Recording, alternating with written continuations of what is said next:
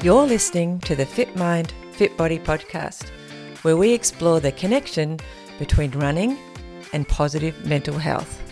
We do this by talking to runners from all walks of life who generously share their experiences with us. So you don't miss an episode, I've created an email list for you to join. Check the show notes for more details. Without further ado, I'm your host, Michelle Frost. Let's get moving.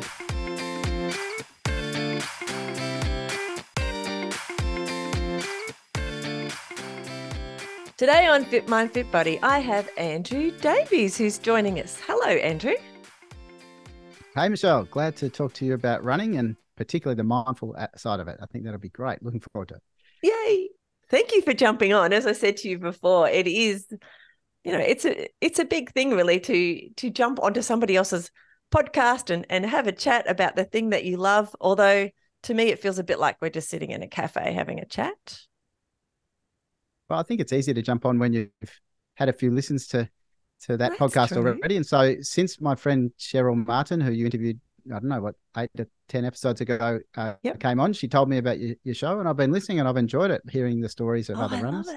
So I think, yeah, I, I'm happy to talk about running and listen to other people talking about their running anytime. I love it. I might have to cut that little bit out and we can use it as a testimonial for the podcast. Thank you. All right, let's start with a bit of your background, Andrew. Tell me, where did you grow up? I've, I grew up in Melbourne. I live in Melbourne now. I, in fact, to be honest, I've hardly spent much time outside of Melbourne. wow. Uh, in, in inner city, normal sort of upbringing, good family, and now I'm working in medicine uh, Yeah. in in in Melbourne. I work in a hospital, and I think you know it it's a great place to live. Melbourne, great place for running.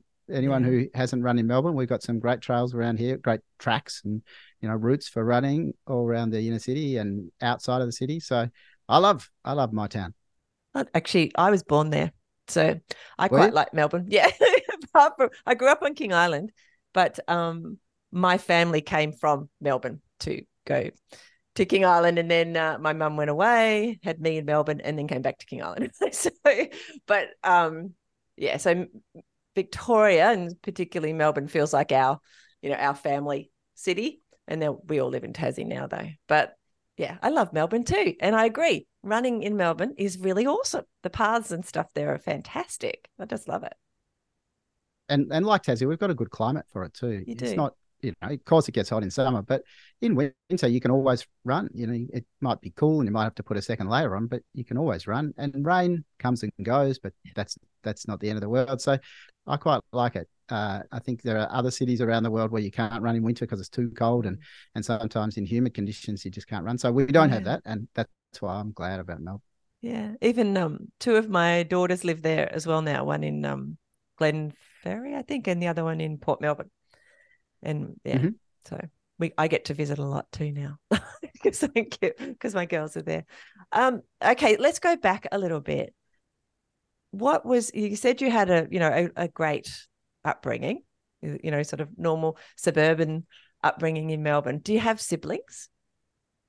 I do, I do. I was the oldest of three. Okay. Uh, yeah, I don't know what to say about them straight away. They're not runners, no. But I don't know. We we get we still in touch. We you know we're Yeah. close brother and sisters, uh, and and we hang out every now and then around family events. Usually, you know, our our children's birthdays and things like that. Of course. But yeah. um, yeah, no, I I enjoyed a good family life, no doubt about that. And what did you guys used to do for fun on the weekends and after school? Yeah, that's that's that's a good question. I I can't really remember that those days very much. I I was pretty studious at school. Yeah. Uh, I was, you know, I was connected in in sport and in music, and I probably did more of that sort of angle of things when I when I was growing up. We did we did have some great holiday time together.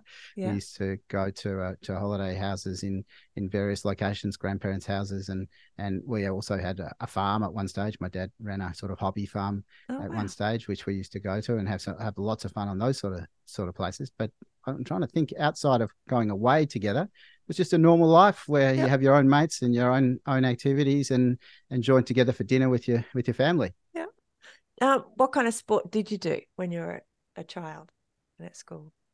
I, I've got to say, I'm a bit of a sportaholic. I I love watching and and participating in sports if I can, but I was never any good at any of them, unfortunately. I loved AFL, Australian rules football. Yeah. Uh, I was, uh, I mean, in my in my era, I'm late fifties now, Michelle, and so Really? in my era, the the, the- like the average 50s. boy. Oh, well, thanks for that. The average boy, though, in the 1970s and 80s, when I was growing up, pretty well always played football or cricket, Okay. and that was that that was the sport. So I Yeah. I did those two, and I was okay. I enjoyed them, but I, I wasn't that good at, at either of them. And uh, I I also did have a heart condition that made some of that tough. I had this um condition called paroxysmal supraventricular tachycardia, a big medical Oh, term for saying that I would have these attacks of uh, of palpitations, rapid Yeah. heartbeat, that would mean that I would get so fast with my heart that I'd sometimes get dizzy. And Oh, wow. so football particularly was hard because if I get an attack of that SVT while I was playing footy, I'd usually need to sort of back off and go away from the play because I might I might collapse or go dizzy. So I'd usually run down to the forward pocket or the back pocket for anyone who knows football away from the play. And the coach would see me and say, Davies, get him off. Uh, you know, he's he's not trying.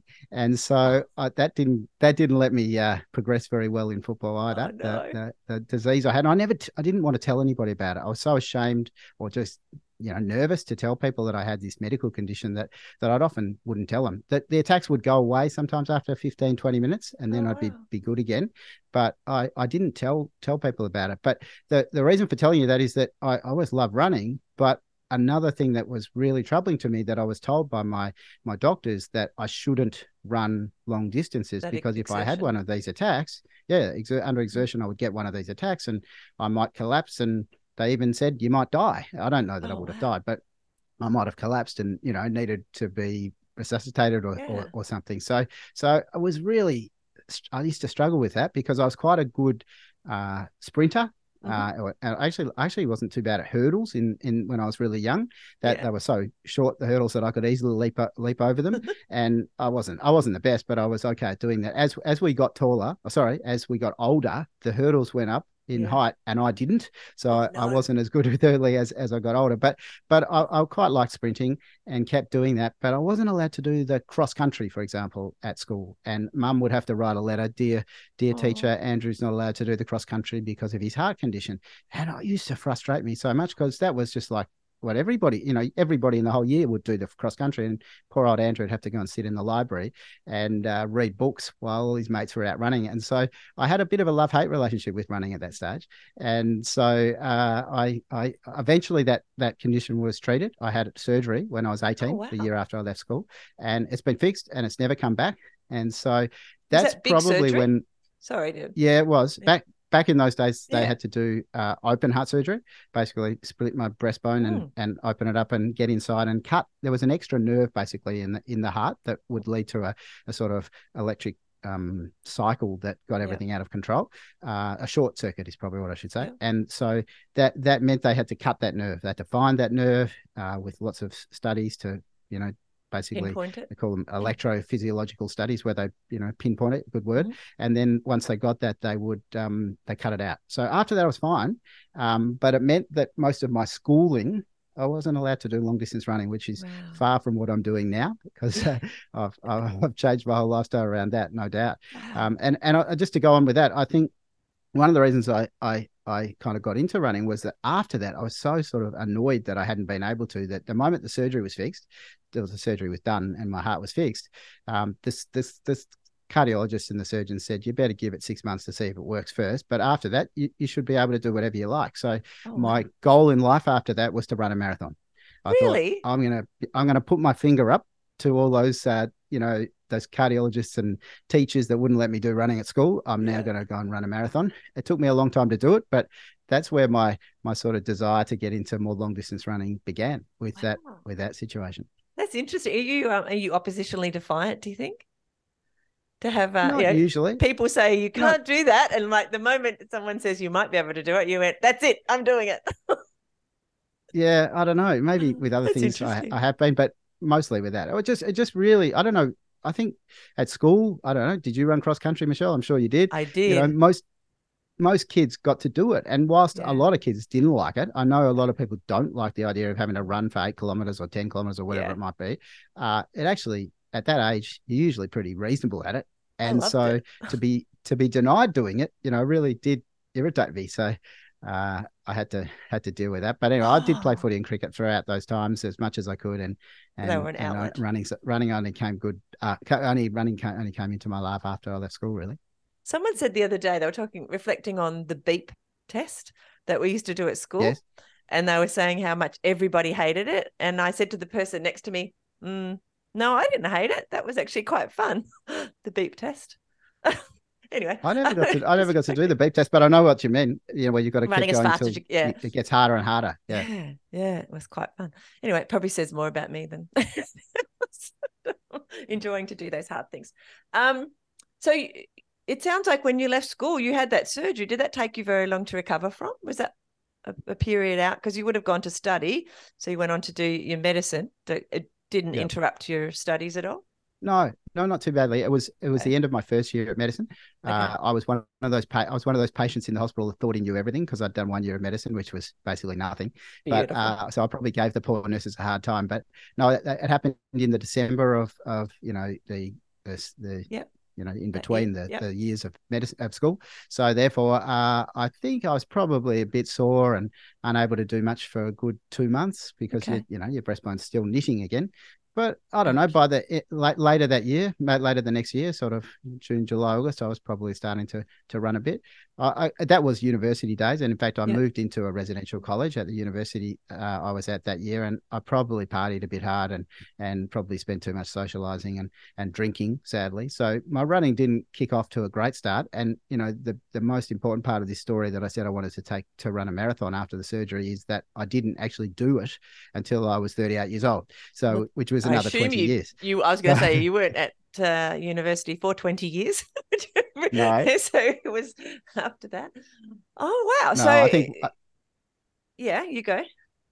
no, I was going to say I think what happened is you know uh, medical school was a bit of the fun time, and of course I Yeah. studied, but there were you know it's busy and there was a lot of socialization, and I probably drank too much during those years, and so the sport didn't play as big a part as it, it should have. Yeah. Uh, and then once you go to once you go into the hospitals as a as a young doctor, that is a pretty pretty busy and tiring time of your life, and you, you're Mhm. you're working a lot of hours. You're doing a lot of nights on call. You're you know just the that you leave late from work. You got to get there Mm. early. So fitting in a lot of sport in general, let alone running, wasn't possible. And so it wasn't really until quite a few years later, as I said, 20 years later, I was actually now a specialist in, I- Yeah. I'm an intensive care specialist. I, I work in a hospital in the ICU and in our specialty, we, we in Victoria, we get the opportunity to go on a sabbatical leave after you've been working for, I think, about eight years. So Mhm. I took a sabbatical as as a specialist, and we were living. My wife and I just got married. We were over in Canada, Mhm. and I suddenly thought I got nothing to do every day except for some, you know, like a sabbatical. I was working, but it was yeah. like pretty soft, soft level of work. So it's time to run that marathon. And so I thought Wow. I'll I'll start training training up now. And in fact, I was a I was totally inspired by the Canadians. We were living in a small town in Ontario called Kingston, and we arrived in in December, their winter obviously, and the snow was you know a meter in in in height all around the roads. And yet, despite that, and uh, and and it was minus thirty degrees, and Whoa. despite that, you'd see you'd see all these people come out running. And they'd have special shoes and they'd have Mm. five layers on, but they would run across the ice and the snow. And I thought, if they can do it, so can I. That's So I went out and got all got all the right gear and uh, and started training for a for a, a half marathon initially.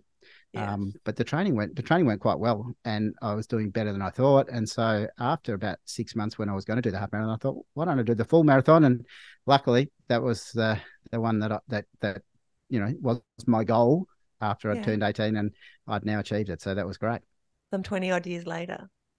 Too too long too long in retrospect you know as a runner now and i love my running i i look back and i think what a waste of those 20 years you know particularly if you are into interested in competitive running and you know track Yeah. running or even even even fast marathons I wasted the time when you would have been at your peak, when I would have been at my peak, and now my times and and my efforts are, are, are old man's efforts. I don't. There, were, I a friend of well, and a lot of people I know did the Melbourne Marathon yesterday. Yep. Um, and I I don't know why it popped up on my feed, but there was a woman in America. She might have been in Canada. Hmm, anyway, uh, she was eh, 60 to 65 world record in a marathon of two hours 43 or something like that.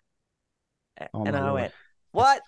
Here am I waiting until I get older and I'll be faster, you know, one of the fastest people in my age group because everyone else will stop running. Yeah. But that is just not happening. so No, I've noticed all these people. Like that's crazy. Anyway. no, that that's super super fast. I, I I was lucky enough to run yesterday too, and I thought the same thing. As I get older, I'll probably be able to to get higher in the sort of pers- the, the the percentage, if you like, of the runners, the rankings. But but it's not true because the the good No. ones keep going. I know. They definitely keep going, and yeah. and they seem to get faster. Like, um, Steve Moneghetti was some record Yes. holder yesterday for um his age group, which was I think also sixty and above or something. Um, I thought this is crazy. Anyway, um, Well, for for a running podcast, we should we should look at that as something that's really good because It's inspiring, inspiring. because you It can is. continue to r- run for a long time mhm, and you can run fast even Yeah. at an older age, no that's doubt. true. You may not beat Steve Moneghetti or this lady in North America, but Yeah. um, doesn't matter. That's not really Or the, the. Or the new marathon world record holder who last week, you know, did it in only 35 seconds over two hours. It's just Oh, amazing. Lord. That's crazy. So um, I wanted to ask you during this 20 year hiatus from running, w- were, did you do other bits and pieces of sport as life threw them at you? Or did you just not do much at No. all? No, not not really. I, I've I've always run. I'll be honest. I did. I was running through those periods. A bit of an on and off relationship. I'd go through Mm-hmm. Yep. three months where I'd pretty well run most days as a jog. You know, it was Yep. always simple jogs. Yep. I probably in that time I probably never Mhm. ran more than yeah, just keep fit. Mhm. Maybe six six or eight kilometers. That's all I'd ever run. We Yeah. would sometimes like my family or or some of my friends would do uh do fun runs occasionally. There's one down at the beach so where we go holidaying each year in, in Lorne, the mountain to Yeah. surf, where where we, we'd often enter that without much training, sometimes Yeah. with training. Sometimes I'd have good effort, sometimes I, I didn't. But yeah, so I was always running. But but then I'd go through a phase where work was really busy and I might go for three months without running. And Mm. and I I'll be honest, the, the thing that's made me continue to want to run now is I always hated that restart that yeah.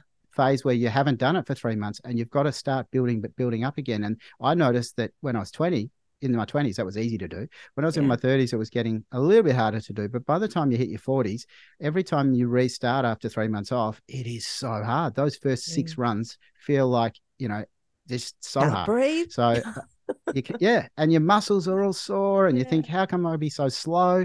So yeah, no, I always ran, but never, never as seriously as uh, I. I have more recently. No, Mm. So once you did that marathon in Canada, what did your running look like after that? What what inspired you to take on obviously more because we're talking now. well, actually, the I was training in Canada, but we moved back just before, uh, or we moved back at the end of that year, and and the marathon hadn't been done yet. I actually ran the Auckland Marathon. It was actually the Auckland oh, was the Marathon.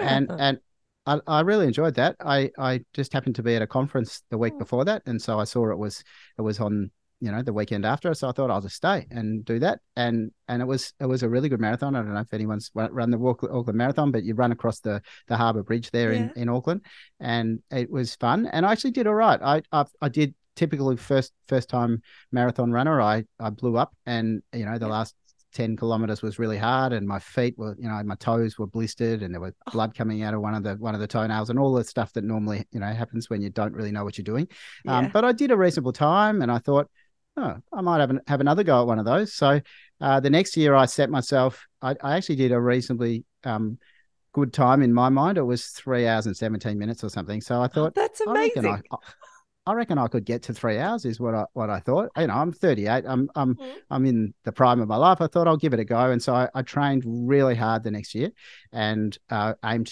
to the Melbourne Marathon, which was exactly 12 months after Auckland, and did did pretty good training. And and uh, I think one in in the middle of that year, I was looking for a long run when I was traveling overseas. I was actually in Brussels, and there happened to be the Brussels Marathon on the same weekend that I, I wanted a long run while I was in the town. So I did that marathon just just as a long run. Uh, so that was a slow run. one. But but but then I came back to Melbourne and uh, I I went hard and did it in three hours and 39 seconds, which oh. was almost the, it was sort of the, uh, I hate to say, I'm ashamed to say now was was really sad for me. I mean, I think that's an amazing time now. I've never gone faster, and you know, it's pretty uh, close to a three-hour marathon. But there was something amazing. about getting under three hours that really um, was so important to me that I remember oh. crying my eyes out at the finishing line, oh. thinking, I've just, I've, you know, now in retrospect, you think, hang on, I've just done a, a very fast marathon. Uh, I've got 17 minutes faster in one year. Probably next year I'll do it. Um, but I was crying, and and oh. I'm sort of really, I'm really embarrassed about that now.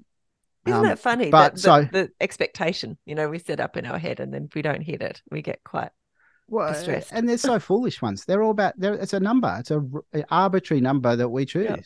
You yeah. know, and and but but I mean, I suppose that it shows the the truth. I probably, you know, if there wasn't a, a time goal, I probably wouldn't have gone so fast. But mm. in, nevertheless, uh, it was um an, another irritation in my life. So the next year, I I trained even harder and was aiming to do. I was going to do the Great Ocean Road Marathon, which yep. is in May, about what seven or eight months later. Mm-hmm. And I, I, I, probably wasn't ever going to get to three hours because that's a much more undulating course than the Melbourne Marathon. Having said that, I got a really bad foot injury, and I got like three or four different lesions in my foot. They had to do MRIs to to oh. um to have a look at it. It wasn't a stress fracture, but it was. I can't even remember the name of some of the the different mm. tendons and bones that were, were injured. So uh, a doctor, sports doctor, said no. I think you're going to have to stop training this was about six weeks beforehand, and I was fly, flying. You know, I was really running the best I've ever run in my life. So no. that that that I had to pull out. And I tell you what, I didn't I didn't really run again for about five years based, really? Based on that situation. Yeah. So what yeah, year just, was that? How old were you? You must have been what thirty eight or something. I think I was thirty nine. I was thirty nine, just about to turn forty, and and and yeah, no, you you worked it out well. And wow. so uh, that that really, I really got depressed about that. I thought, you know, I, I wanted to get a time. I I nearly got it once. I trained well enough to probably run it the next time, mm. but then I got injured.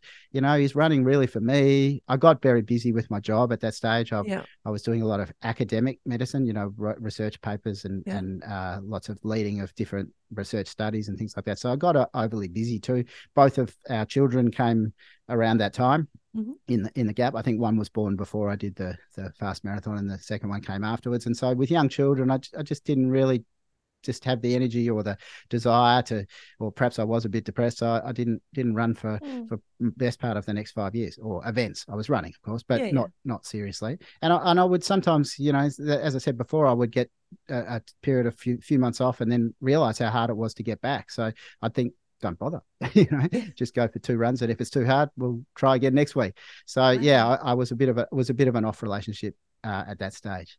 Bit of a um, hit and miss type of. It was. Hmm. It came so, back though. It came back. Don't, don't worry. I, I I got to a phase about ten years ago now where I actually had a bad situation at work where I got quite burnt out. Yeah. Uh, a whole lot, of, a whole lot of stuff happened that you know my mental health wasn't fantastic, and mm. uh, I I ended up leaving the job that I was at, and that was when I realized that my lifestyle was part of the problem, that I wasn't exercising enough, that I wasn't eating well enough, that I was probably drinking too much, mm-hmm. that I didn't have good sleep. You know, mindfulness was something I hadn't heard of at that stage, and I now yeah. practice. You know, a whole lot of things had had uh, gone wrong. So I mm-hmm. really revolutionized my life. And that was the time when I really took up running properly again and uh, hit it hard. And basically, ever since, I've been pretty well running, you know, marathons and a few ultra marathons uh, in, in the in the intervening decade, which has brought me to now. So was it, you know, when you were in this hard time, was it running that came to your mind because it, you had this, um, you had a relationship with running in your life? Do you think that was why you adopted running as your method for the fitness element of of getting better, whether it's physically and mentally? I think yeah, yes, yes, Michelle. I think the truth is that I've always seen running as a way to lose weight.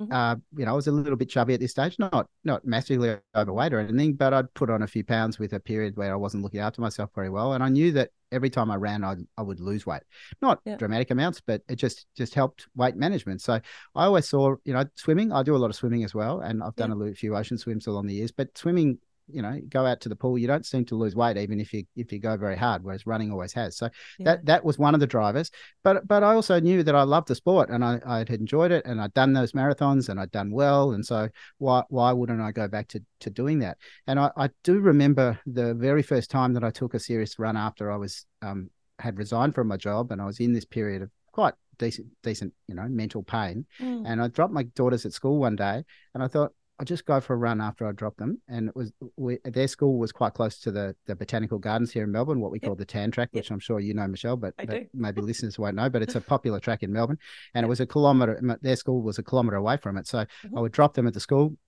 And I went off for a run one day, and I'll never forget the feeling of just the sun on my back Mm. and the warmth of that and feeling my body moving again. And it was like a sort of spiritual moment where I thought, oh wow. I've got to be doing this. I've got to be doing more of this. I don't know whether it was pure mindfulness or whether Mm. whether there was some some spiritual aspect to it, but I, I really remember that how much that motivated me after that. Just keep doing this. Something was trying to tell me, get out and run. And really, I probably haven't really stopped since. It's got into a flow, a flow state. Yes, Um. So definitely.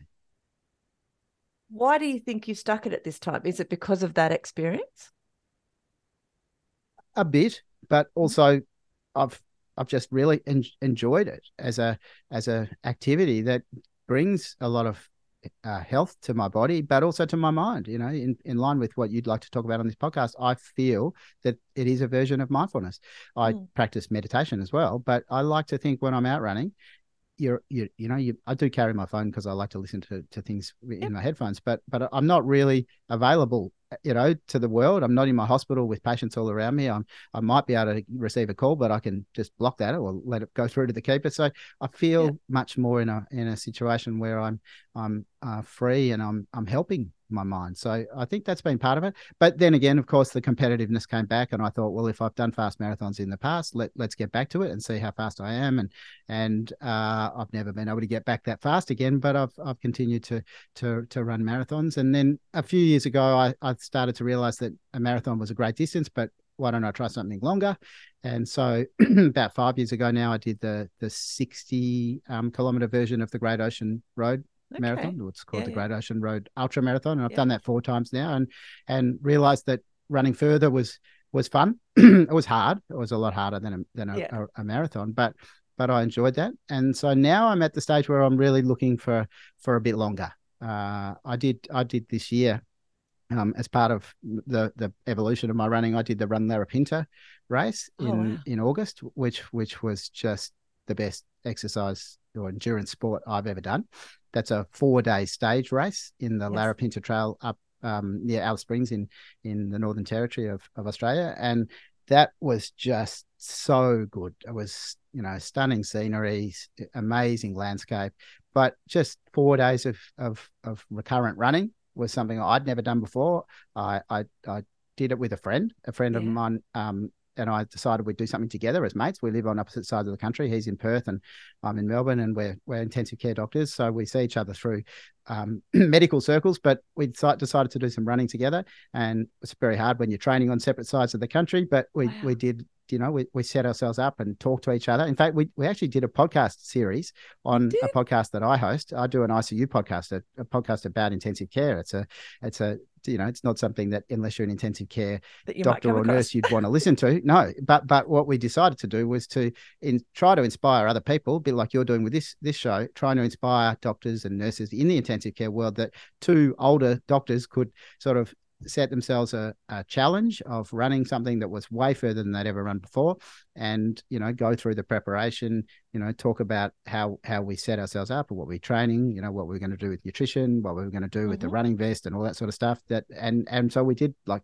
nine episodes of of, Wow. of this podcast talking about it which was which was probably the best part of it because we got to chat we'd get excited and you know we, we i got to see more what my friend ed was doing you know in in his training Yeah. he could hear what i what i was worried about you know what was i stressed about you know the equipment or whatever he'd tell me his side of it. That that one was really fun and so uh, but we but we also did the event together and and Mhm. as well as that just just just hanging out together for four days with with him but also with all the other runners in the event was was just tremendous. And I, I really love that. So i think i've got a bit of a mind towards trail running now. And uh, i think you know that the ultra trail type uh direct is the direction i'm probably gonna gonna head more now. I did melbourne marathon yesterday as i said before and uh that that's i'm really sore today. I, I ran pretty hard and it was my fastest marathon since those ones when i was young. Oh, good But- job. but- what did you do? so yeah What I did did a do? 331 so i was i was happy with that that was my my over 40 PB as I'm calling it. Oh, I and, love it. Uh, but but but I really had to push, and you know my body's sore today, and and I didn't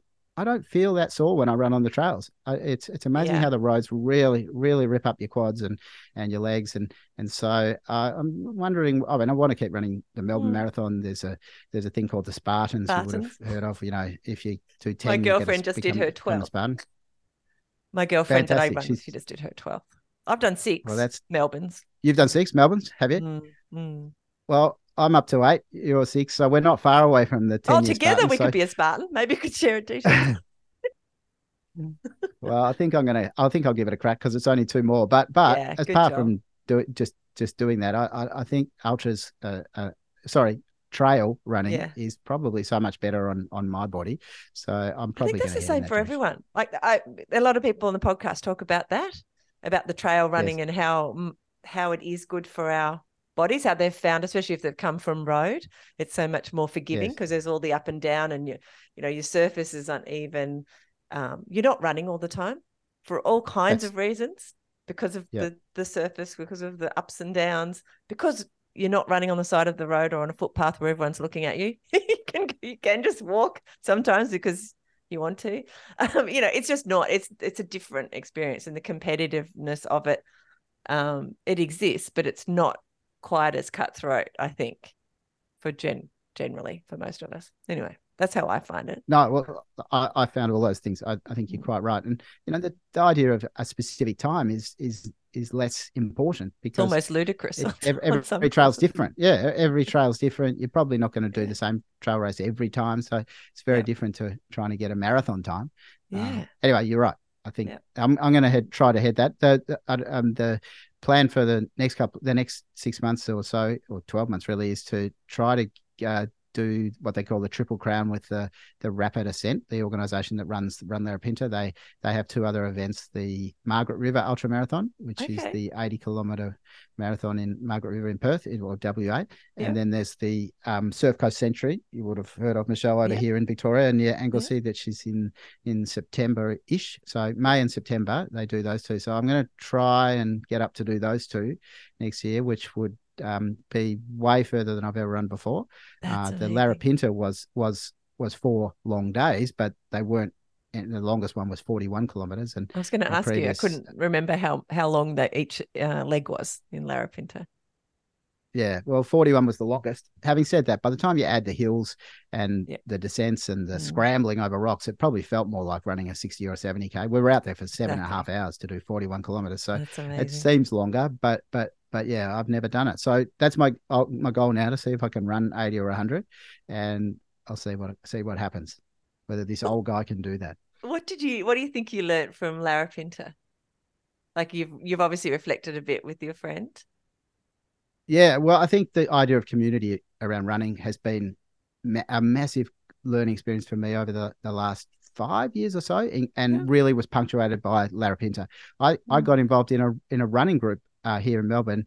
A friend of mine who's a doctor invited me one time to a Saturday morning running group we have, and at seven o'clock every Saturday morning, someone's house or at the tan in Melbourne, we we go for a run around about 40, 50 minutes. It's not a hard one. It's not a you know not a fast one but the the people I've come to know through that group, we always have a coffee afterwards, and the, and the people I've come to know that group has, has just been so valuable to me. They're great people, and and they you know like. I did the marathon yesterday. Our WhatsApp group, they're all congratulating me, and all this sort of support you get for your own running, let alone for each other. You know, we support each other in, in many different ways, and so that that community is something I never had before. As a doctor Mm. who always used to think my schedule was so um, difficult, I didn't Yeah. want to run with other people. Maybe it was an excuse. Maybe I never Mhm. liked, you know, I was trying to keep myself away from other people. But it was only in the last five years that I've realized that running with other people is actually a lot of fun.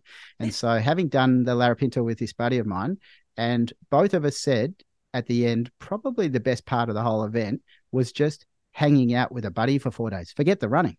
Just literally Wow. hanging out. Most of most of us, you know, we're fam- we've got families and you know a spouse that we see each other every day. But you know, to actually have friends in your life that you go and spend several days with, are few Mm. and far between. You know, I I, I Mm. might I might be generalizing a bit, but I feel men even find that harder than women. Yeah. And so I don't have a lot of friends that I hang out with under under those conditions. So Mm. just to hang out with this guy, uh, Ed was was so much fun, and and I think that was that was great. I also got to meet a lot of the other runners at at the Larapinta Run. Mhm. You know, I did the marathon yesterday. I probably talked to two other people at the, the race, apart from my family who met me at the end. Whereas at Run Larapinta, you, you talk to everybody during every part of the run and at breakfast and lunch and dinner you, you you're meeting other people and getting to know them. And now I'm hooked up on Strava with most of those most of the, most of those people that I met during the love that. Larapinta so I'm I'm really enjoying the the expansion into Mm. community. Yeah Mm. really important. There's on the podcast we've there's a couple of things from what you just said that um to reflect on.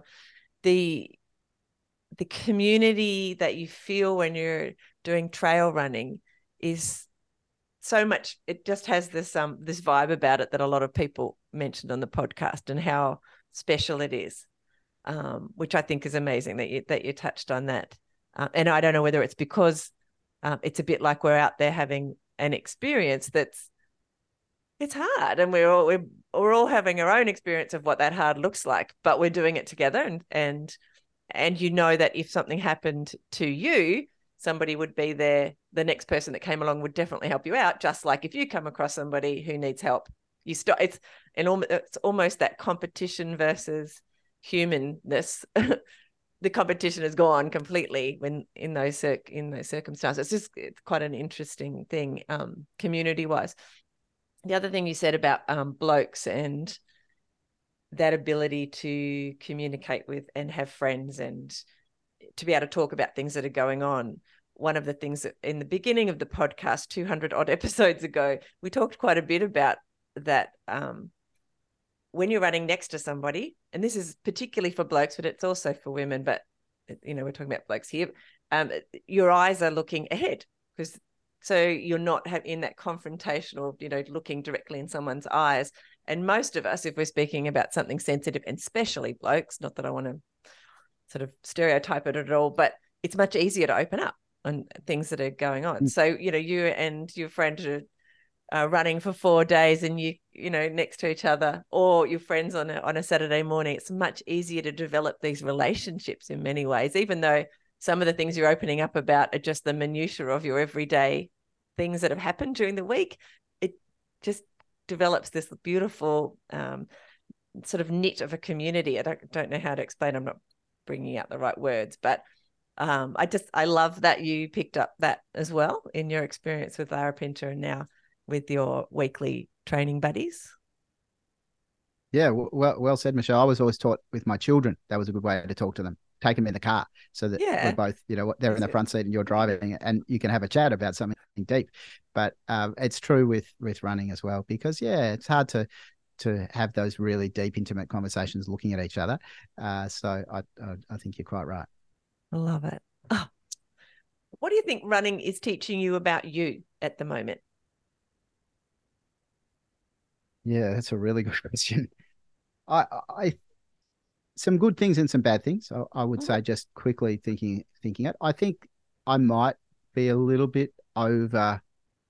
I'm not going to say that. Oh, I am going to say the word addiction. I'm not sure if Yeah. it's an addiction. I think I am over focused on my running, in Mhm. which might be slightly detrimental to Mm-hmm. to my health. I've always thought that the connections we form with others include the connections to our our activities and our behaviors and our Mhm. ideologies and those sort of things and they've got to be giving back to us as much as we're giving to them you know running is definitely giving me back a lot at the moment but i'm giving a fair bit to, to it i've got to be Yeah. careful i don't push it too far Mhm. um, so that's it's taught me that but but it's also taught me good things about the fact that i I, you know, I get so much value out of running. I, I tell people now that my most perfect day is a day that I'm not rostered on in the ICU. I'm having a day off and Yeah. I'm only half time in my job. So I get quite a few days where I'm not on a weekday where I'm not rostered. Yeah. But if I can get up on those days and do something in the morning quickly, you know, maybe drive one of the kids to school or something, and then and then uh, I'll come home and think, what am I going to do today? The first thing I want to do is go out for a run. I run to the beach actually. I run to the beach and I dump myself into the water for a cold cold plunge, and then I'll I'll run home. And the whole I can turn that in anything from a five k loop to a to a fifteen k loop, depending on how much time I've got. I'll make sure it involves going to a cafe and having a coffee on the way past, And I just love that. If the sun's shining on me, I, I can't think of a better part of my day. I'm alone. I'll be honest. Yeah. I'm alone, having just talked about community. Most of these yeah. runs, I'm alone, but I've got podcasts in my ear or, or an audio book or something. And I, I just, and I talk to the baristas when I get to the cafes that I go to, and I might chat to someone if I see them on the beach or something. Yeah. But, but mostly I'm on my own. But I, I don't think there's anything better I do on my own right now than that. I'm sure there's some mindfulness about that. Uh, I'm sure there's, you know, I, I, actually value what I'm listening to. I usually put mm-hmm. on um, podcasts that are inspiring or an audio book that I'm trying to learn from. So it's it's it's it's helping me as well yeah. as my you know my running and what I'm my, how my brain is fed.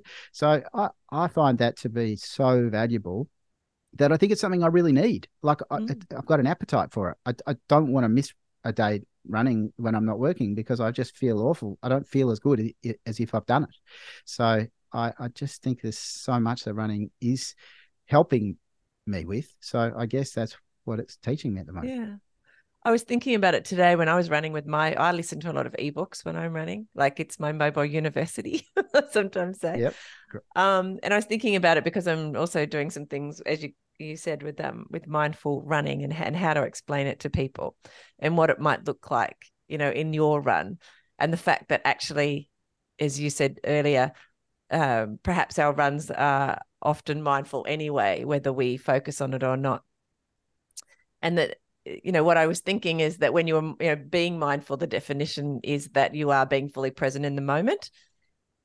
And so sometimes when I'm listening to a podcast or to a, an, an ebook, I can turn it off and I can just listen to my body just for a couple of minutes it's not like like I think sometimes people are resistant to some of these kind of concepts because they think, oh, you mean I have to always be mindful, or what they consider to be mindful in those those moments, which means they're always um, in touch with how their body's feeling, which actually wouldn't be a bad thing. But um, but but you don't. You can. It's just having some moments, and I've noticed even when I do, if I haven't turned off whatever's on in my ear, I still am capable of not listening to what it is and to be listening to my body at the, at that moment those moments. It's kind of a funny way to be saying that you you can be mindful in your run but your runs don't have to be completely mindful. So every run can have a little bit of mindfulness in it and probably does even if you're not looking to do it. Um yeah. So so it doesn't have to be all all of one and and not the other if that makes sense. Yeah I don't know no, where I was going with sense. that. I think trying, it's a little bit of it. I was trying to try to say rather than having to be completely mindful all the time. I, I think it's a great topic of exploration because I, mm. I worry about this with my own running that because I'm listening to a podcast and my wife teases me because I often listen, listen to them slightly faster speed. I, I come attuned to something between one and one and a half and two speed, two times the speed. And you know, when you first hear it, like when it, when it comes on in the car by mistake, because the you know your, your phone automatically yeah. attaches, and my kids yep. hear it, they all laugh. But you get very attuned to it, and you can okay. you can you can actually hear what's going on pretty easily with two times speed. So anyway, I do that, and I sometimes think, am I really being mindful if I'm listening to a podcast twice yeah. the speed? While I'm running and not really focusing on every step where I'm landing my feet or yeah. my breathing, as you said, but but I also think that it's focusing on what I'm listening to is also yes. being present to, to to what's being you know directed into my ear right now. Yes, so I, I am not right sure now. if it's true mindfulness, but it's certainly uh certainly I do think about a lot. I, I, I did though in the Larapinta run, Michelle, my friend Ed said to me, "You're not going to listen to a podcast, are you, while you're out there?" And I said, "Probably." And then when I got there and we mm. sat down and we did a little chat on for our for our podcast before we, our first run, I said I looked him in the eye and I, I, said I can't listen to anything in my ears. I'm not taking my headphones. I'm here with oh. you at the Larapinta Trail. Yeah. I want to just take it all in nature, the views, the feeling, and and you know for someone who's been listening to a podcast pretty well every other run for the rest of my life, okay. you would have thought that was going to be that was going to be really hard, but it was not hard at all. They call and it naked so I don't, running. I, yeah, and because you know we ran we ran Uh, that, a good idea. A good way to describe it. We we ran for something like 19 hours, I think, over the four days. and it. so 19 hours of doing nothing was was probably really valuable for me. Yeah, yeah. I enjoyed I it think, anyway. I think there's a lot to be said for changing things up. You know, when we're yep. doing the same, same all the time. and instead step out of your comfort zone. And I know for some people, stepping out of their comfort zone is going for a run. For us, stepping out of a comfort zone is going for a run without your headphones. Yes. Or without your watch or without, Yep. you know, blah, blah, blah, blah. You name it. Um, I, I run with friends a couple of times a week anyway. And I don't take my headphones then, but when I'm running by myself, I do tend to. Um, but I do turn it off quite regularly in order to, you know. And plus, I've got those bone, you know, the bone con- Yep, conductive, bone conduction. conductive ones, which are quite good too, because you can hear, I can hear the birds and on dual and the cars and whatever else too. So yeah, it's quite good like that. It was really interesting at the Melbourne Marathon yesterday, looking around at the start line. Uh, I Mm. was having a mindful moment. I didn't have my headphones again, and I was looking around, and I, I saw two things that really stood out to me. One was that nearly everyone had headphones in already before the start. I don't know if they were turned on, but they were Yeah. they were likely to be listening to something.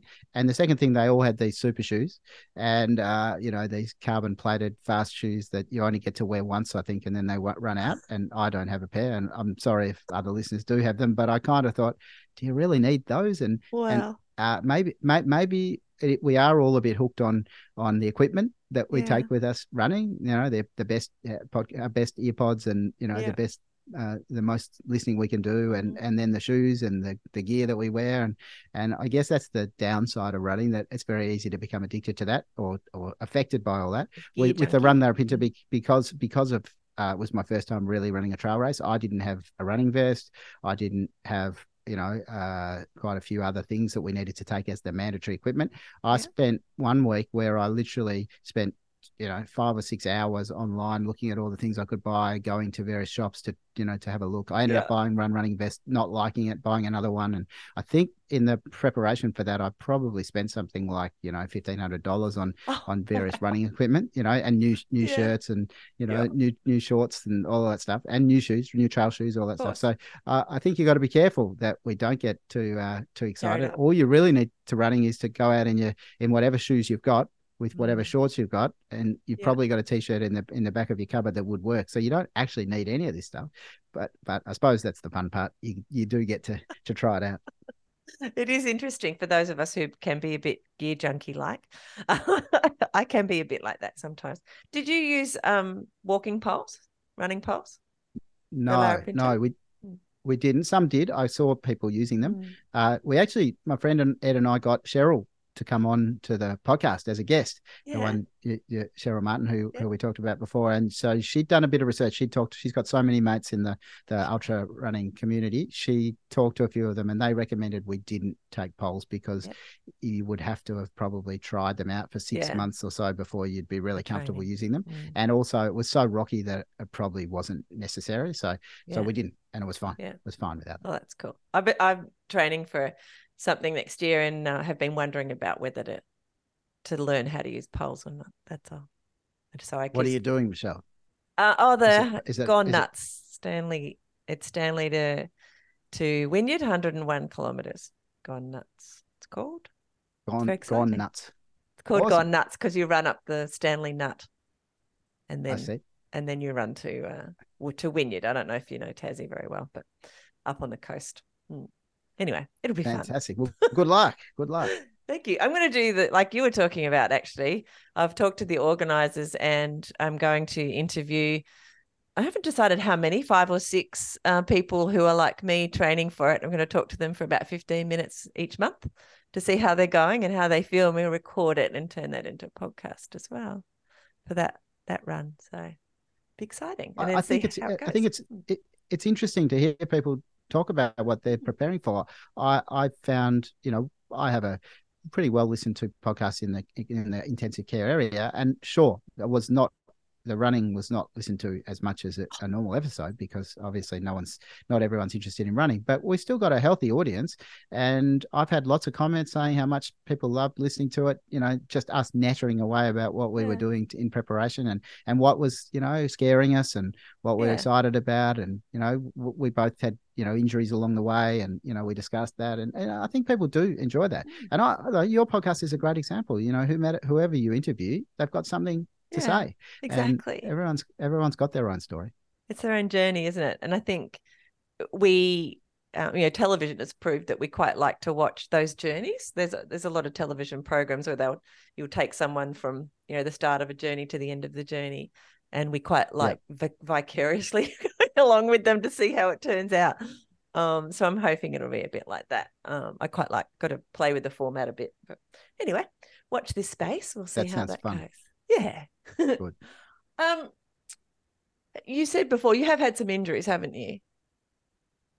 Yeah, uh, yeah. I've I've had my fair share of leg injuries. Uh, I also got a bad back at one stage that oh. was probably from being too sedentary and too um, not working on my core. I went to Pilates and and I spent the last ten years doing Pilates, and that's helped my back a lot. My biggest injury though was uh, a high hamstring tendinopathy, as it's called, where mm. the the hamstring inserts up into the gluteus muscle, the you know the back of your bum, basically. That that got really um, I don't know, worn out. I guess it's not yeah. a it's not a tear. It's just worn out from overrunning and the way your body's shaped. And that took I don't know three or four years to get over totally. Uh, that was oh, really wow. really hard work. But but I could run, but I just couldn't run fast and I couldn't run hard. Yeah. And and, and it, I had to niggle. really. You, you got to always feel it. And I'd find I'd mm. struggle to sit down after a race. I'd struggle to sit in the car. I I I, I tell you, I've, I've because we're talking about running, I did something this year that I think really mattered to me, and I'd yeah. share it in case other people would find it. I read the Born to Run book uh, when it came out, you know, 2010 or whatever it was. I'm sure many of your listeners have heard it, and that's great storytelling around the idea that our ancestors barefoot ran all running. their lives, yeah. and and there's people doing barefoot running and all that stuff. But, I've got but five fingers. It didn't really. Have you? I, yeah. I have. I haven't tried. I don't I use them to run them, though. I use them to go to the beach now. I tried the socks and I didn't I didn't like the socks. But anyway, um what I did though, there's, there's a second book. I don't know if you all know this, the Born to Run 2 book, which is more of a manual about mm-hmm. how to develop the sort of patterns of the ancestral patterns of of high cadence um, soft soft shoe soft landing uh, on on the forefoot rather than the mm-hmm. heel strike and so I, uh, my wife gave that to me for christmas last year and it's got a it's got a training program for developing that style of running and so okay. i did it and it's changed a much faster cadence i was running about 160 uh, steps yep. a minute. Now, now I'm up to the 180 that everyone tells you you should be, yep. and my my heel strike is much more below my waist than it was in the past, and or my foot stroke, I should say. Yeah. So it's more forefoot than heel, so the, and the there's a whole lot of exercises they they teach you to build up your your glutes and your hamstrings, and and I think that's really changed my injury profile. I would always have some sort of niggle, little mm. you know front of the knee, knee patella, uh, patella tendon, or I'd have some ITB or something. I've hardly had any injuries since I I tried this this style of running. Okay. When I first tried it, I did get a foot injury, which I think was because I, I, I I just changed the angle of my feet, and that's mm-hmm. gradually disappeared over time. But I, I think it's really worthwhile. I think we we've got to think more about our styles of running, mm-hmm. uh, and, and, and that's just one of of many books that have, have given us of ways to to run a more uh, softer style. I would say. Yeah, I'll. Uh, one of the things I do, I, actually, I'll put the link in the show notes for anyone who is interested. Although um, it's pretty easy to find in the yep. in the Googles. Um, one of the things that I have always done uh, when I've been running with people who who want to run, I want to say run lighter, but they they hit the ground really hard. Um, and also with myself, when I get tired, I actually just think run lighter, and I just I just think yep. that and for whatever reason, well, probably because our mind and our body are very connected no matter what. so whatever's going on in our mind will affect your body. And I run lighter as a result. So just I found that even just thinking run a bit lighter changes, you know, especially if I'm tired, changes the uh, my style of running at that moment. So yeah, I think there's well, a, a, lot to be said for that. Mm. Perfect mindfulness, really. Mm. I think you're using your thinking to create a, a better style of activity of your body, mm. which is running in this instance. I reckon, I reckon that's perfect. Great idea. It's awesome. And it's really easy. Didn't have to go to a shop. Yes. Didn't buy anything at all. just I just thought about it. It was crazy. Can you imagine it? It's just weird. Anyway, um now I wanted to ask you um what well, you've talked a bit about this, I think, but I'm interested to hear what your motivation you think now is for your running and to stay running and to stay fit. What are you what's motivating you?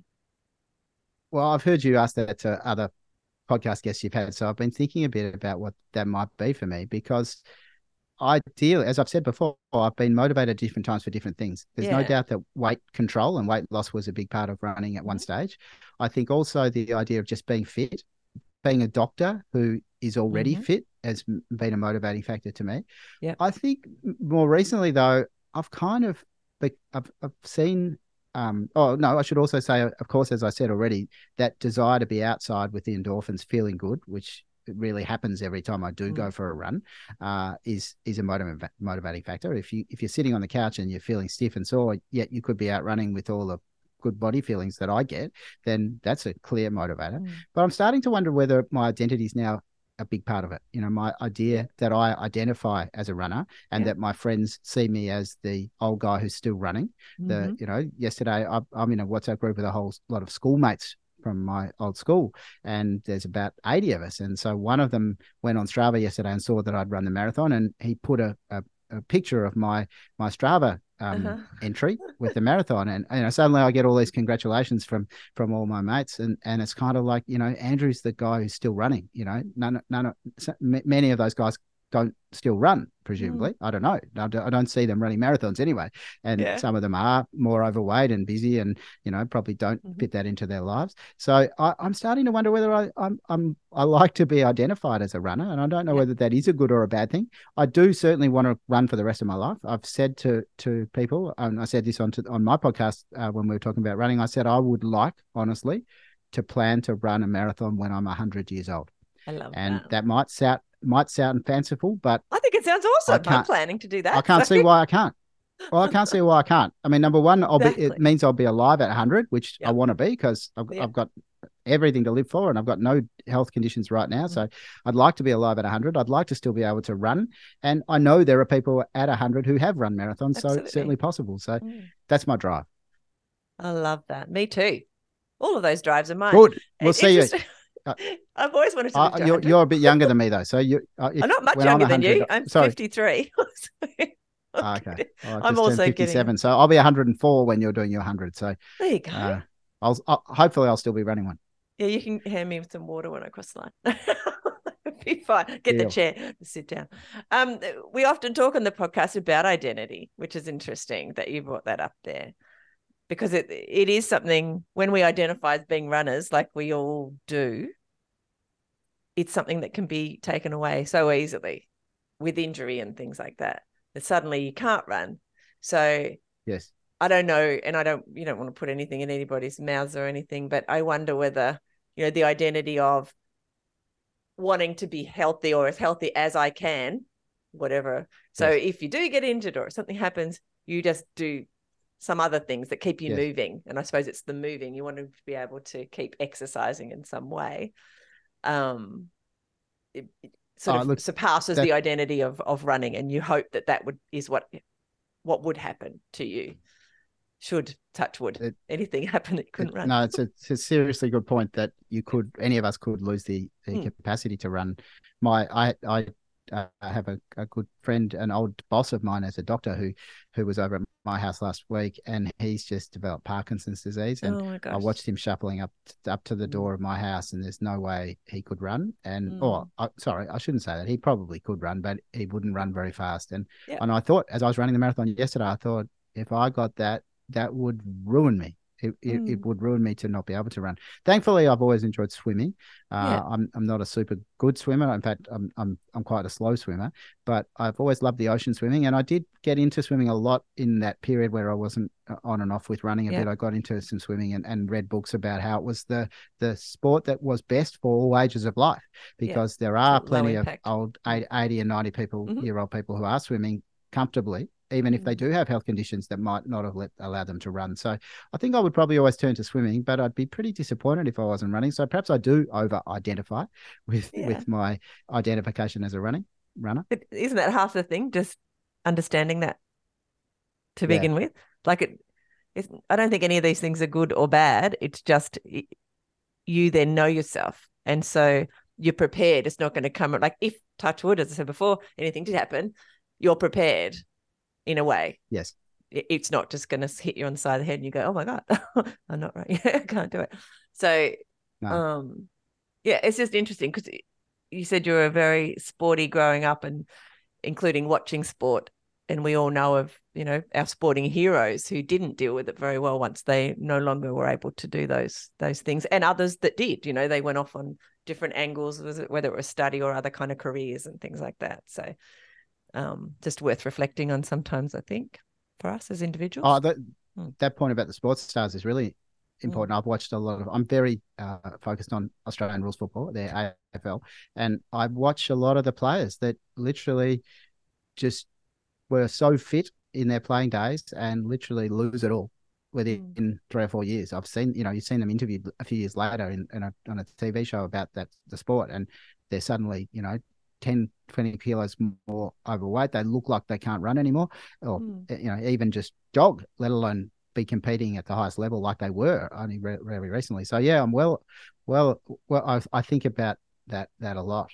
Um, hey, but I just want to go back and say something else that I I didn't say when I talked about the motivation to run. I think is something that I, I, I should have mentioned before is that I, I think it's really good to inspire other people in our running, yeah. not just the identification of me as a runner, to inspire. And I, I particularly mean that with my family. And I've yep. got two uh, daughters, teenage daughters, and you know they've we've always done a couple of fun runs a year together. Uh, when they were sort of 10 or 12, they, they loved going out and then they've gone through the sort of teenage era where they're not so as excited about it we do do this one in in Lorne i mentioned before the mountain to surf run pretty well every year and they always go mm-hmm. in it but I, I, was thrilled yesterday that my oldest daughter uh, bridget who's 18 she turned up to do the 10k at the melbourne marathon yesterday awesome. of her own accord she what? she booked the ticket herself she did it with her cousin my niece and they they came together and and and i don't think i had anything to do with it but you know if if if i do if i did to think that my desire to be out running uh, in her whole life, she's watched me, you know, run a lot. If that's had any part in getting her out to to run a 10k event when she could have just laid in bed like many other mm. teenagers do, then I, would like to hope that that is a good motivation for me to keep running. Uh, we again, there's something else we talk, especially to parents on the podcast, is a lot about the example that we provide our children and our family, um, let alone the extended community with our family and friends and and beyond. People who don't even know you but just see you running on the side of the road. Who hasn't had that like a long distance runner when go in tasmania maybe because people talk to you all the time. Anyway run into the into town to do a long training run run back go to the supermarket on the way home and somebody goes oh my gosh i just saw you running they don't even know you but they've seen you because they saw you running when they went into town themselves and then running it was just that concept of seeing you do all of that. Anyway um that the example that you're providing, I think, can't be under understated, and it's not even necessar- necessarily anything that can be articulated. I don't think. But I think uh, being from a family that, um, from parents who were who got divorced when I was, I don't know, eight or nine, and it was fine, very amicable and stuff. But I remember listening to something about kids from divorced parents, and that is that kids um, really do think if the parents are really nice about each other to the to the kids. It's a they're doing the kids a favor because a child's identity is made up as far as they know in a very simplistic form. I'm half my mum and half my dad.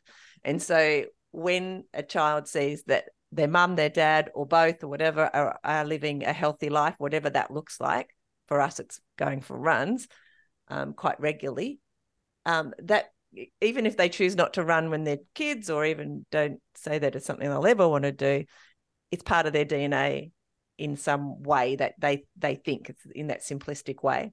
And I think um again, not very good at articulating that, but I think it is a really valuable thing that we give to our kids when we take up things like running and show them that it's something you do as an adult, not just as a child at PE at school. Yes. Mm. Oh, spot on, spot on. My wife, she's a good swimmer. She mm-hmm. does has a swimming squad. She goes here twice a week, and yeah. she'll do most of the sort of Victorian Ocean swims in the in the summertime. And so the two of us showing that, I think, matters. That I, I know you didn't say it in these words, but children don't like being told what to do. No. So actually telling them you're going to run or you're going to swim never works. But I don't like being inspire, inspiring them by your own example. I hope I hope matters anyway. Oh, I think and it I seems seems to have on times. Yeah. Um what does your family say about your running? Like how how do they reflect it back to you? My my nuclear family that I live with. Yeah. yeah. Uh, um, look, I've sometimes, being honest, they're going to listen to this, so they'll probably hear this. But I've sometimes thought maybe they don't seem to value my desire to run as much as I do, and uh, you know they don't. You know, when I come home from a long run on a Sunday, one of my daughters says, "How many kilometers did you run?" And that's one question. Um, my my wife sometimes I think she she she she's been great support to me over all my years of running. But I yeah. sometimes think she thinks you're, you're out again on another Sunday. You could be doing the housework. You could be doing mm-hmm. the garden. You know, and you've been out for five hours running. You know, where have you been? But but how was your run? Um, and so I I I sometimes have felt they they haven't um, you know, just put a value on it. But having said that, though if they can be they'll be at the finishing line for for one of my events and oh. i'll always um claire my wife drove me to the marathon yesterday um my daughter emma the other daughter who mm-hmm. was going to run in the 10k but she's been she's in the middle of a rowing season and so she's really tired so she didn't she yeah. didn't do it but she was at the finishing line for me and so they are they are incredibly supportive and and i think they looked at my run larapinta run as something that was you know pretty important to me and they did yeah. whatever they could to support me and so i valued that i want to be honest though, my my mum and my dad, who dad dad died five years ago, and mm-hmm. um, mum's still alive. She rang me today actually to find out how the marathon went, but she she doesn't like me running, and she really? spends most of our conversations telling me I'm too old, that I'm going to ruin my hips, I'm going to ruin my knees, and surely that's your last one, Andrew. Surely it's that's like my mother. One. So you get it too. Yeah, my mother's an art therapist. She's always asking me, "What am I running away from?" Ah, uh, good call. Just, good call. I haven't been asked that. It's a therapist question. I get it. and I, I, get that. I haven't been asked that, but I'm I'm always told that I shouldn't. And my dad died; he had cancer, and so we had a period where he was in bed, and we had mm. chance to sort of have those those last conversations. And I'm pretty sure in my memory, one of his last conversations was stop running, and I'm sort of defiantly ignoring him at the moment. Oh. And and mum who keeps ringing and saying, you know, how did you go? She's secretly sort of proud that I do it. Yeah. She puts up photos sometimes on Instagram of me doing the marathon, but but oh. then the next time she'll she'll tell all her friends that I wish Andrew would stop running because you know look at his look at his age and you know he's going to end up with orthopedic surgery and all that stuff. Oh. So yeah, look, I, it's mixed feelings, but I, I think in the end, Michelle, we run for ourselves. We do yeah. hope to inspire people, but you know whatever support we get, and I've had great support throughout from my family. I don't I don't think that's the be all and end all. The, no. the important point is that we're out there doing it for us, and and sometimes you know we have our own activities in a family, and this is just mine. Do you ever think it's selfish? Yes, yes, I do. Yeah. Not uh, that that's a good or a bad thing. I just it's just a thing. No, I do, but I, but I also think that sometimes we need selfish behavior. We need time yeah. out from our, yeah. our jobs and, and and our families and our spouses. Yeah. You know, Claire and I, we get on very well, but we like mm. to have time away from each other. And so I think I think that is um, something that I can see as selfish, and you know I can see it in the looks of looks in the eye sometimes that from family members, and not not necessarily just in my house, but like I say, my mum or, or, mm. my brother or something, they might think, you know, why why isn't he actually doing something more valuable for society than out running every day, you know? And and so it makes me think, am I being selfish? And sure, there is a line between too much self-interest and and enough just to keep you happy. Mm-hmm. so i'm probably pushing that this year. This year i've had a, a lot of running. I probably have pushed it a bit hard. And so sometimes i do feel like i'm being selfish. So uh, i'm glad you asked that. I don't know what the answer though is oh, and it, it, it. it's interesting because there's a few things that come to bubble to the top of my mind you know one being that we're all actually on a journey our life and even though we choose to do it often with other people it's still just our like nobody else can live our life. Does that make sense? So it is our journey, um, whether we choose to have other people in in it or not. Is just um, and selfishness itself is it's a it's a word that was made up by people who make words a long time ago, and a, a concept that was you know been attributed certain negative things in our culture that it doesn't necessarily mean it is. One of the people that I, I interviewed, trying to remember his name. He runs um, a lot of the Sri Chinmoy. I don't know if you've heard of Sri Chinmoy. Yeah. So he does a lot of that, and his running's more about um, trying to um, the transformation that running um, occurs. And we talked about um, selfishness, and he had some great things to. And I really wish I could remember exactly what it was, but he had some really good things to say about um, why we shouldn't feel self like that it's a selfish thing at all Um, and in some ways, the things we said prior to talking about selfishness are why, because it is lifting the spirit of the, the community. It's lifting the, you know, if just from a very a level of the medical like uh, work that you do, where if more people did what we do, and if we could encourage more people to do it, then maybe the hospitals would be less full of people who are unwell, for example. So, um, you know, there's there's lots of ways to look at it. Um, and I, yeah, we all have to deal with it in our own head, though. How how we want to think of it. The, the spiritual side of it, though, is important, I think, Michelle. And I think I've certainly read books and listened to other people's podcasts about endurance exercise and and mm. they've talked about this sort of spiritual transformation mm. they develop you know they feel like they're in a pain cave at yep. the time when running is getting really hard and and they they like to do or they've noticed things within that pain cave that have developed them as a spiritual person and and I I love hearing about that and I'll be be honest that I sometimes wonder when that's going to happen for me. It hasn't so far. I, I probably haven't pushed myself hard enough. But I, I, when I first did the 60k run, which was the you know the first one I did that was longer than a marathon, I I remember hurting and I remember yeah. thinking, how am I going to get to the to the next post? And all I've got to do yeah. is go post, you know, side of the road post from post to post. That's how I've got to do it. And that was a sort of slight spiritual moment. But this this sort of um, I don't know. I can't describe it because I've, I haven't had it, but I've heard yeah. many other people talk about this spiritual enhancement or evolution that happens. And so part of me wants to keep doing something longer so that I can see if that might be something that happens. Now, that might be seen as selfish to be attracted to try and find it. But mm. if you are to develop spiritually from an exercise, that's not selfish at all, is it? Because you're likely to then be a better human being to, exactly. to help the people around you, for sure. Yeah it's it's quite fascinating actually. Some of the the philosophies around all of that. Even um, Pat Farmer, he was the first person on the podcast. I've had him on the podcast, and he talked about the reason he likes doing these really long distances is because they it really breaks you down, and then builds you back up again by the time you finish. So, and it's yep. it's kind of what you were saying before. You know, when it gets to a point that it is actually really tough, how do you? It's that getting past that tough to whatever that next bit is. That's the building up a bit building up bit that that you learn even more about yourself from and how you can be mm. a better human in today's world. So anyway, it's very well, and, and for me, it is philosophical, but it's important. I, I think there's no doubt that I'm a better doctor because I run. Mm-hmm. And I, as you said before, if, if I'm to inspire my patients to be mm. more healthy, then surely the running doctor can do that. I don't really get a chance to do that because most of my patients in the intensive care are, are very unwell. sick and yeah. often unconscious and often mm. not able to even know who their doctor was. But but who their knows? families sometimes might see, and you know you you never know. So, mm. but but my point is, I, I think I'm better at the coal face of clinical medicine, talking to patients, mm. talking to their families, talking to my colleagues.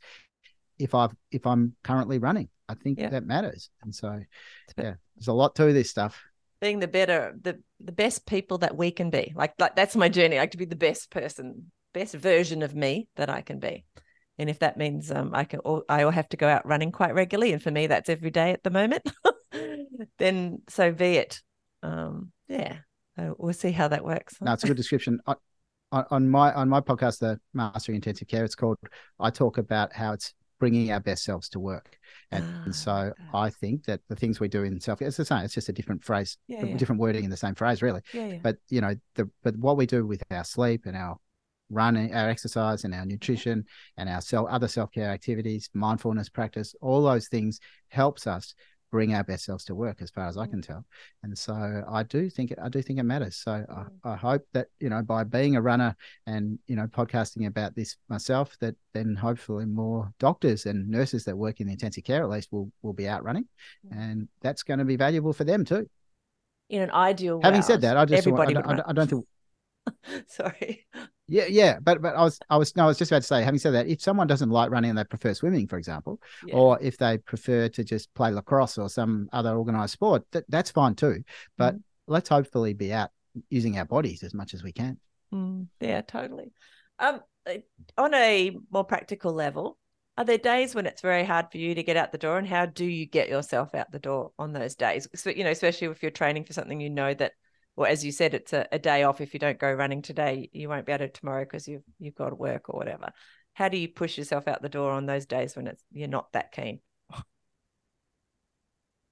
I'll, I'll, be honest, I haven't struggled with that issue. I, uh, in the last five or six years, really since the pandemic. The pandemic, yeah. I found, you know, we all got locked down in Victoria more, more than many other parts of Australia, as we t- we like to boast about. I, I know you would, would have had a lot of lockdown too, but but but I think that was so important to me to get out the door, yeah. run to the beach, have a swim. I was out for an hour. Did I was in my five kilometer radius, and to do that every day really made me realize how special and important it was. So mm. I, I don't struggle to get out the, the door, but I do struggle with my schedule, Michelle, because okay. the way intensive care medicine works, I will do a stretch of four full days in a row where I'm on for the for the intensive care. Mm. So I, I come at we start at eight thirty in the morning. We probably finish around six six thirty at night, but we're on call overnight. I go I stay at a hotel near my workplace, and so by the time I get back to the room, have some dinner, get to sleep in time to get up in the morning, I'll probably won't be excited about doing a run in the morning before yeah. work. Yeah. Uh, and so I'll often go for those four days and I might get one jog in and okay. sometimes I won't get any jog, jogs in. So the, and I don't mind about that because it's only four days. And then mm-hmm. the next week I might have the week off. So it's not the end of the world, but I know therefore that when the four days are over, I, I've, I can now run. So mm. uh, I sort of make up, I make up for it then, and I can't wait to get out to to to to do it. It's not great when you're following some training program. I did follow yeah, a training program just thinking for, for Run Larapinta, and when when it says you know do 15 k's on Tuesday, and I'm in the ICU all day, it's pretty hard to do that. But but uh, yeah, you just got to be flexible, and and, and mm. it ended up working out. Work around it. That's interesting. Um, is there anything about running that you really want to talk about that we haven't touched on in our you know little weaving of conversation that we've managed to have today? The, the only thing that I, I thought would be interesting to say before we started was to to sort of I, I find I get a bit of pushback on this thinking, but when I talk to people about the fact that our ancestors were massive runners, mm-hmm. then it makes me think that we should all be out running.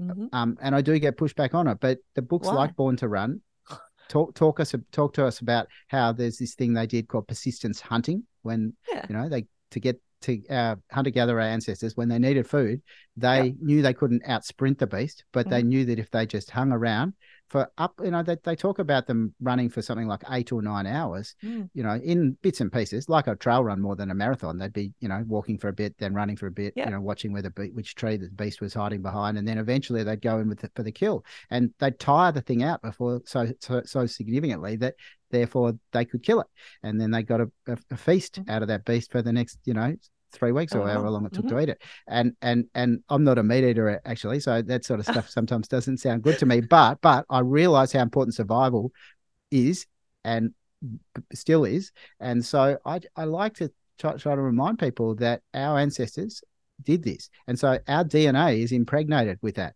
It's and how much has it changed? The ability. Uh, not much. Not, it hasn't. Not, not at all. Like that's not, right. Not at all.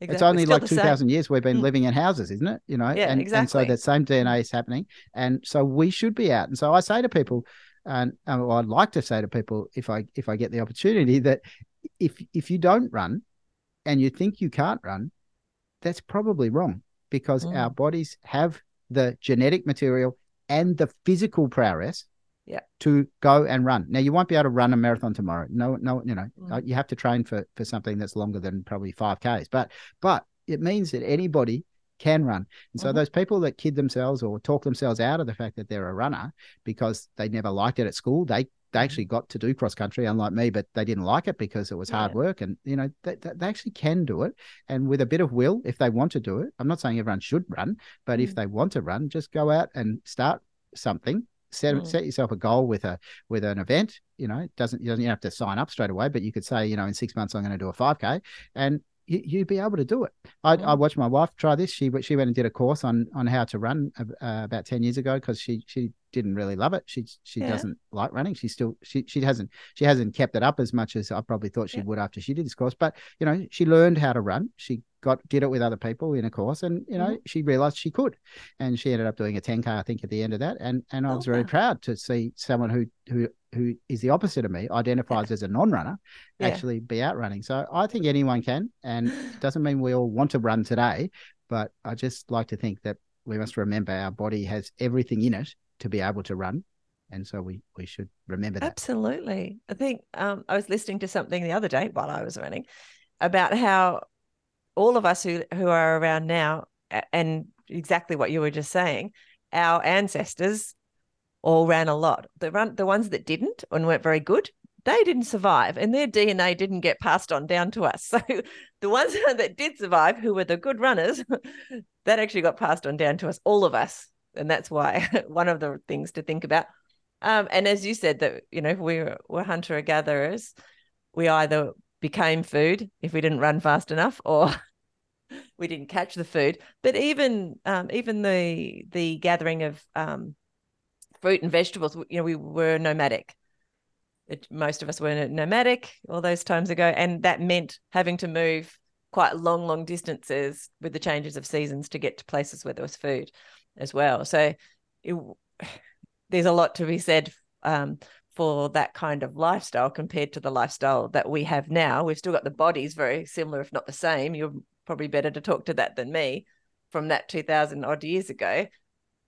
Uh, and now we just sit around all day long and live in this little comfort bubbles, most of us in the Western world anyway. So no wonder we get so sick and and um, and fill up the hospitals yeah. because because we've got a body that was supposed to move a lot, and uh, we live in a, a life in a culture where we don't. As a result, we get sick. And and then in the last in the last 50 years we've added convenience food which is has really changed things even more. So yeah, yeah, no it's it's a really good point that the fast runners or the people who ran are the yeah. the, the, survivors. I, I think that's yeah. that's so important. What i wonder though michelle is and, and i don't know if you've got any thoughts about this that if the average um, age of what what do you call it? Longevity in in past centuries in mm-hmm. hunter gatherer was, was probably only 35 40 years they didn't live long i wonder if runners like you and me who are older than that now mm-hmm. what you know the older people in those those communities did did the kids do all the running to get the beast no. you know to to secure the food and let the the older people like like we would call our grandchildren these days grandparents, sorry, our grandparents, you know, did they let them have a day, you know, sitting in the cave waiting for the food to come back, or were they still out running till the moment they died? I, I don't know, and that's that's something anthrop- that, I wonder about. to yeah. do some study. I know. I also listened to something else recently. I'm terrible at recall sometimes, but um, the thought that we, as humans back then, died early. To in some cases that was was true, but actually there's now when they've dug up some people like even further back that they were living in, even up to their high up into the hundreds like up into the hundred, really? yeah. you know, over hundred. So we have this idea that that it was a really tough life, and that most people died in their thirties or forties, if if not earlier. But actually, there's some some study has now come out, some research to show that that hasn't always been in the case. And I don't know if that was just in pockets of, like I said, I'm not very good at the recall, but I thought, oh, that's interesting, you know, because I want to live to 100 like you, uh, at least. So the thoughts that our ancestors, in some shape or form, were also living a lot longer than we had initially been told somehow um, was really good in my brain. that means, yes, we can, we'll be able to do that also, which of course, there's no reason why we can't stay. Well, it, makes sense. It makes sense, doesn't it? Because people do live to 100 now, so oh, they do. We've always had that. We've always had the ability to as humans. Mm. I suppose, as you just said before, the lifestyle of the nomadic hunter gatherer was much mm. more, uh, you know, focused on things that would keep them alive than than more, yeah. more modern lifestyles, aren't they? Yeah. They were eating. And maybe maybe they they starved more often, but but they were eating more healthy foods and yeah. they were moving all the time. So I suppose the best people, the best people that, that survived the the um, predators would have mm-hmm. still lived a long time, wouldn't they? And then they became our ancestors, just like yep. that. Handed us the ability to go and run marathons and ultra marathons and trail races. Thank, I just thanks to was, them. I wish it was like um like brushing your teeth was taught at school. that it was, yeah. you know, in yeah. that running is just and mindfulness uh, because I believe they're um, intrinsically connected. It certainly can be be very useful for you when you go through times in your life when you need to tap into, you know, something that is um, going to help when it comes to our racing minds. Um, I wish that was taught in a way that it just became second nature for everyone because it is so readily available and so easy to tap into. As I said before, we don't have to go to the shop and buy it, it's just there.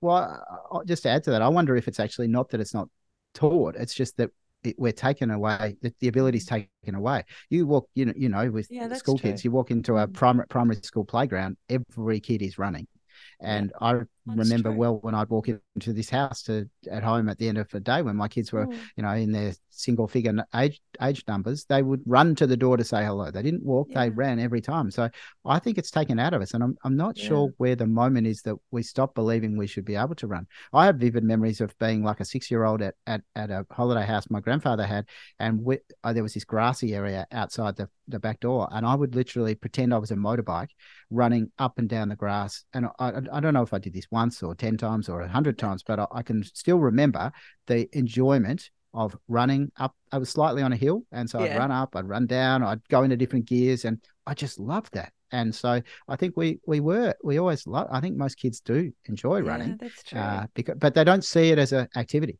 They just the do it, fun. and that's Mm. that's probably the difference. Yeah.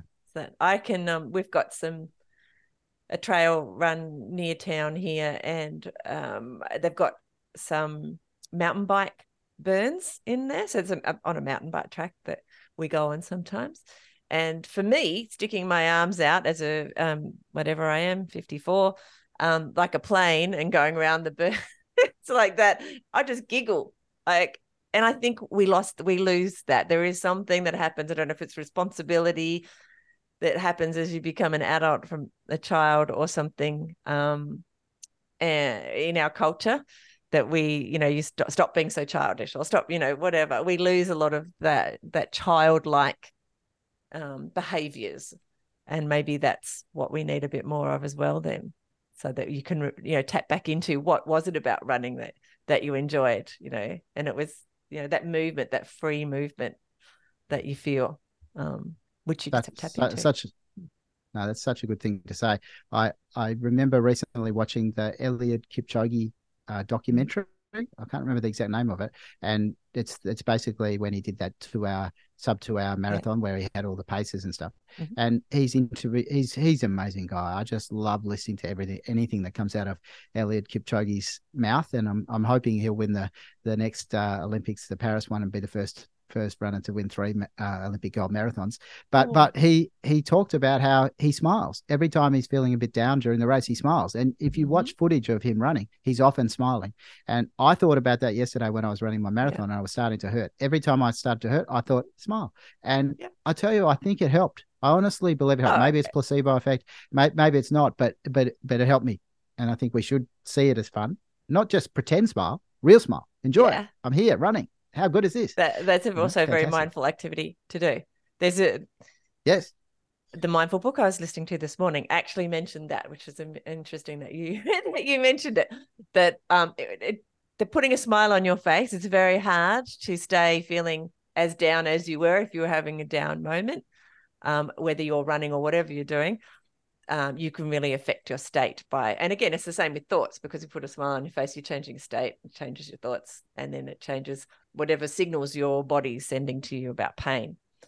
So it's all very like we just know when I'm talking to medical people, it always interests me because I know you guys know so much about the body, and yet there is so much we don't know. Like the whole connection between what's going on in the brain and what's going on in our body, we just we don't know, and we're we're learning things almost every day with neuroscience and blah blah blah. I don't even know all the terminology because I'm not a medical person, but I listen to stuff and keep talking about all this stuff. They're just discovering about these connections and you know the mind body connection. I just find it fascinating.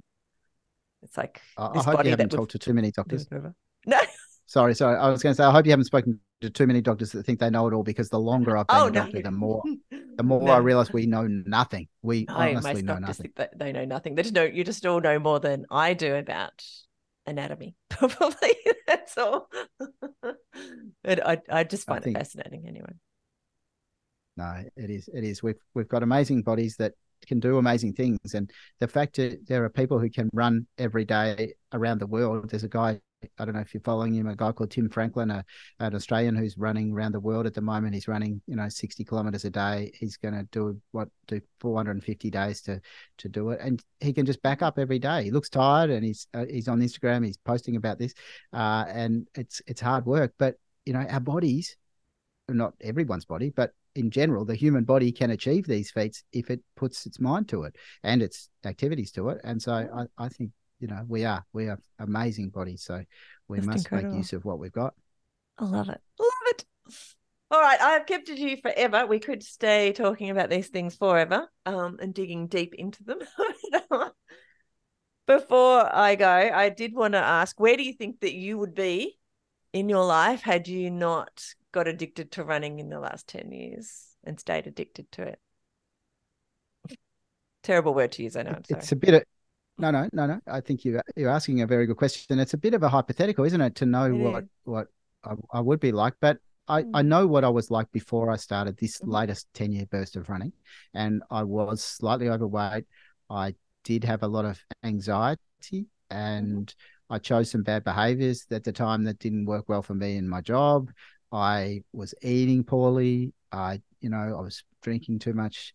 Um, I didn't drink massive amounts of alcohol, but yeah. I, w- I would have a glass of wine, you know, four or five nights a week, and yeah. and I I don't know that it was a lifestyle that was was going to give me a long life, let alone uh, prevent the diseases that that I know are mm. ahead of most of us if we're not careful.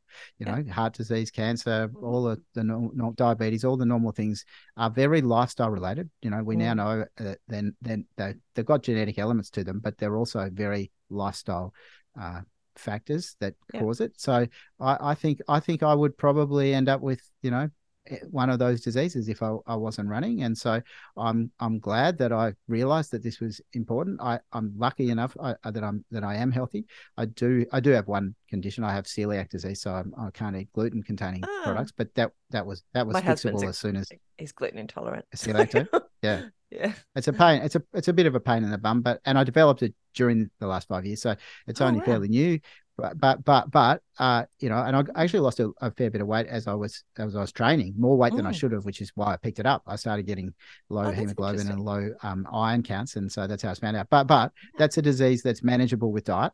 Yeah. So otherwise, I don't I don't have any. My heart condition from was fixed when I was 18. So I don't have any diseases. And uh, I think that that if I wasn't running, I'm more likely to develop something in my late 50s and early 60s. And and you know, my dad died of heart disease. I know he he had you know blockages in his coronary arteries, and so I know it's in my family, my genes.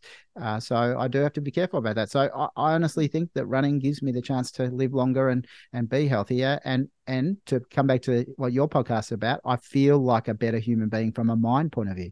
My my yeah. mind is better because I run, and I'm not just saying that because it's your podcast. I truly believe that. I Thank think you. you know when we run, our our minds are are so much better. Yeah, no, I, there's nobody who's come on and said, um, well, one of the ways people phrase it, if they don't have other terminology for it, is there's not a run that I've finished, even if whether I wanted to do it or I didn't want to do it, that I wasn't glad I did it. You know, there's that because some people, mm. you know, sometimes they didn't want to go for a run, but when they did, you know, they were always happy that they did. So I thought it was always a good way to put it.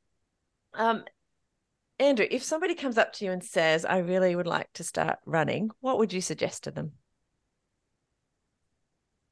I'd probably give them the spiel I said before about how our ancestors, you know, gave us yeah. the genes and the bodies to be able to run. So yes, go ahead. And I'd say probably just set yourself a goal of a race, an event. Sorry, a race is a bad word yeah. for it. An event, a fun run of some description, something that's raising money maybe. Uh, and you know, there's so many events in my town. I'm sure in most towns there's there's there's runs every week. There's the park run uh, phenomenon that that's mm-hmm. in, pretty well every city in the world, isn't it? So there's always an event. You don't have to pay necessarily for them, but I would just say, you know, lock in the date that you see an event. Don't sign up necessarily today. You could sign up. That's a good way to make sure you do it, but you don't have to sign up straight away. And, and, and then just, yeah, take take the first step and you don't have to do it all in one you just mm. take it slowly you might I, when i did my first marathon uh, i did the walk run technique you know where yeah. you would uh, you know, mm-hmm. run for run for four minutes and then walk for a, a, minute. Just you know, maybe I didn't do that for the average run, but for my long runs I did. Mm-hmm. And so I learned that if you walked just for a minute, it wasn't the end of the world. You could then start running again. So yeah. use the walk run technique to to be able to develop your skills and your um, ability, your endurance. Yeah.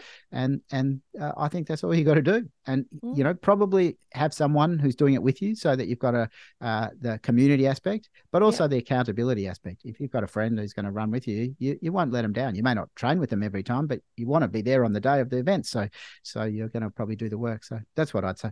Yeah, I love it. They're great tips. Thank you. It really has been a delight to have a conversation with you. Hopefully, we'll have many more in the future. So don't jump off straight away, but a big thank you for coming on the podcast and sharing your story with us, Andrew.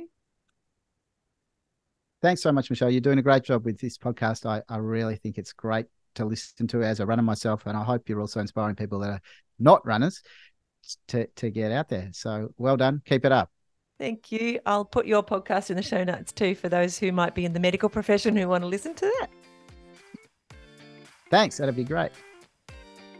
Thank you for listening to the Fit Mind, Fit Body podcast. I'd love to talk to you about your running journey. Send me a message on Facebook or on the website and let's do it. I also wanted to let you know that I've created an email list so you won't miss any podcast episodes.